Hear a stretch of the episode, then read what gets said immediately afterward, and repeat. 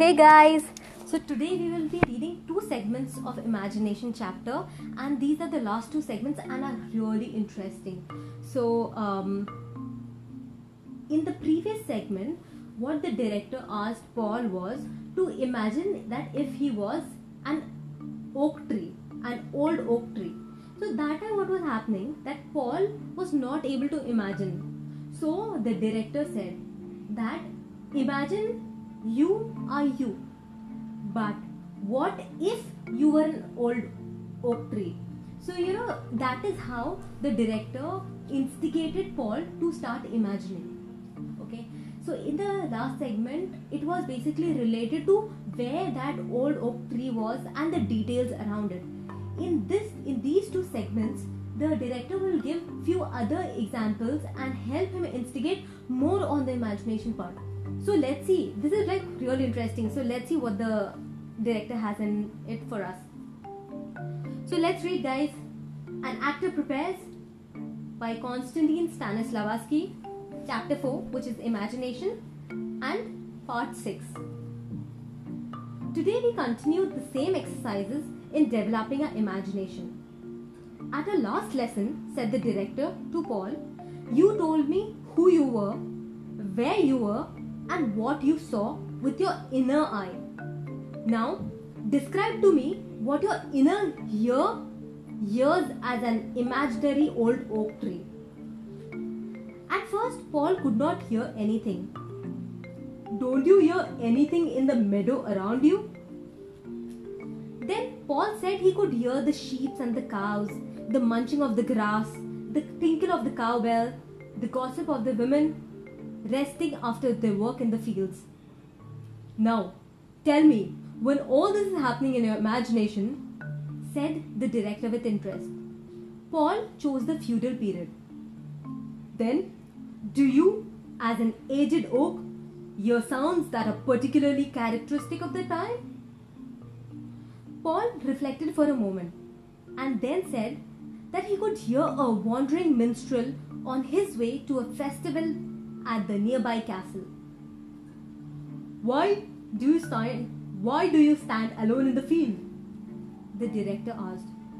In response, Paul gave the following explanation. The whole knoll on which the solitary old oak stands was formerly covered by a thick tree, by a thick forest.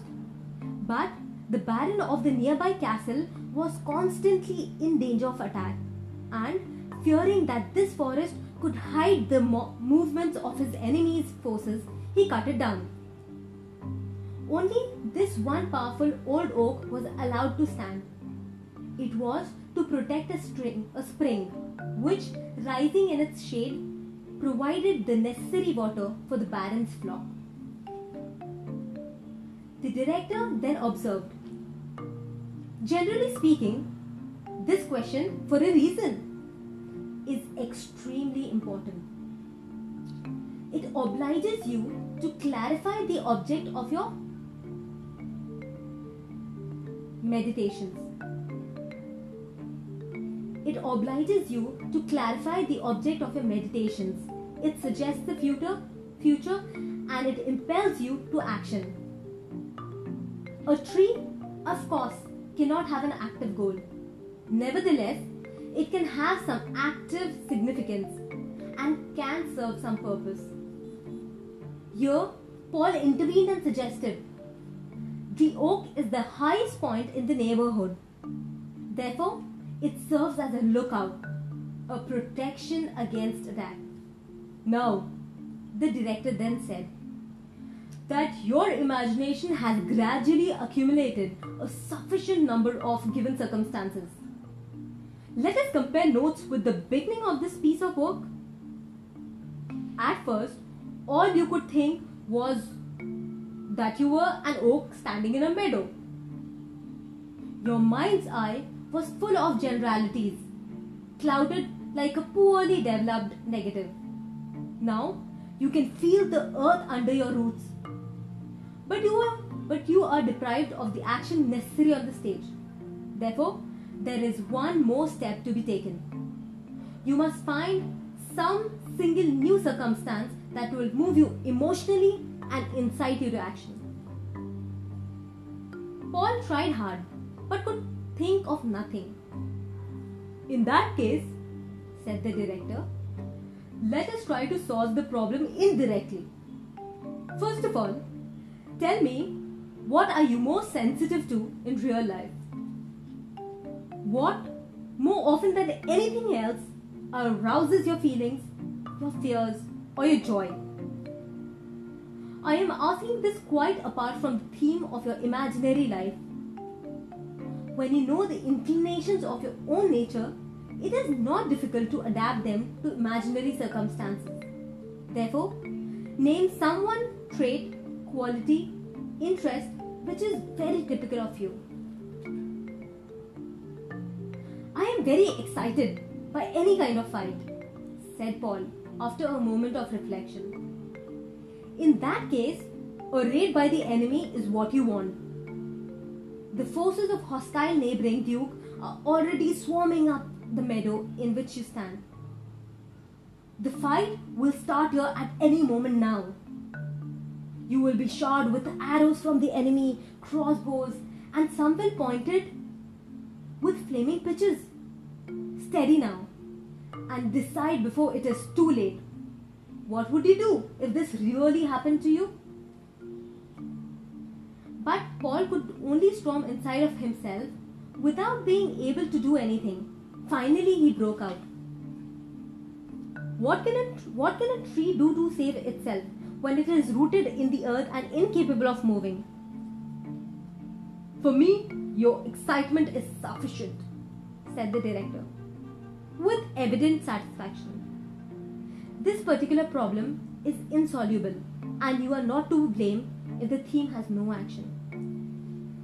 Then, uh, why did you give it to them? was asked.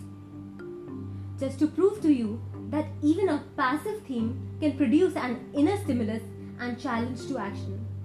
This is an example of how all of our exercises for developing the imagination should teach you to prepare the material, the inner images for your own. This was the end of part 6. We will start with part 7. At the beginning of a lesson today, the director made a few remarks about the value of imagination in freshening up and refurbishing something the actor has already prepared and used. He showed us how to introduce a fresh supposition into our exercise with the madness behind the door, which entirely changed its orientation. Adapt yourself to new condition Listen to what they suggest to you and act. We played with, with spirit and real excitement and were complimented. The end of the lesson was devoted to summing up what we have accomplished. Every invention of the actor's imagination must be thoroughly worked out and solidly built on basis of facts it must be able to answer all the questions like when, where, why, how that he may ask himself when he is driving his inventive faculties on to make a more and more definite picture of a make believe existence. Sometimes he will not need to make all this conscious intellectual effort. His imagination may work intuitively but you have seen for yourself that it cannot be counted on. To imagine, in general, without a well defined and thoroughly founded theme is a sterile occupation. On the other hand, a conscious, reasoned approach to the imagination often produces a bloodless, counterfeit presentment of life.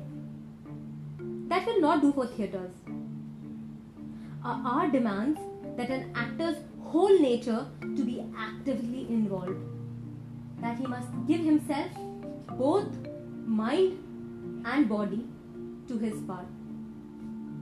He must feel the challenges to action physically as well as intellectually because the imagination, which has no substance or body, can reflexively affect our physical nature and make, make it act. This faculty is of great importance in our emotion technique. Therefore, every movement you make on the stage, every word you speak is the result of the right life of your imagination. If you speak any lines or do anything mechanically without fully realizing who you are, where you came from, why, what you want, where you are going, and what you will do when you get there, you will be acting without imagination. And that time, whether it will be short or long, will be unreal, and you will be nothing more than a wound up machine and automation. If I asked you a perfectly simple question now, is it cold out today? Before you answer, even with a yes or it's not cold or I didn't notice, you should, in your imagination, go back onto the streets and remember how you walked or rode. You should test your sensations by remembering how the people you met were wrapped up, how they turned up the collars, how the snow crunched underfoot, and only then you answer my question. If you adhere strictly to this rule in all your exercises, no matter to what part of our program they belong, you will find our imagination developing and growing in power. That is it, guys, for, for part 7. So, I will just give you a summary of part 6 and part 7. So, in part 5, what happened? The director asked Paul to imagine that he was an old oak tree, a tree, a very old oak tree. Okay, and in that particular segment, he asked to imagine where that particular tree was. Now, what he is saying that you, in order to imagine more deeply, what you can ask is that what are you hearing when you are in that character? Like, suppose you were a tree so he, so the director asked Paul that what are you hearing? Like what are the sounds which you can hear? And then he started imagination imagining that there were people around, there were there were birds chirping, and there were like, there was a snake or anything else, you know, all, with all the details. So this was how you can imagine like more. Also, also there is one more part which he said that whenever whenever you are given a part you have to involve your mind as well as your body to this part to actually come out with the emotions and the character so that is it guys for this particular uh, chapter imagination. It was a pretty awesome chapter to from my point of view. And i think these small um, these small small things can help us in imagining in a better clear and a vivid manner. So i'll see you guys tomorrow with a new chapter and let's see what the director has in for us. See ya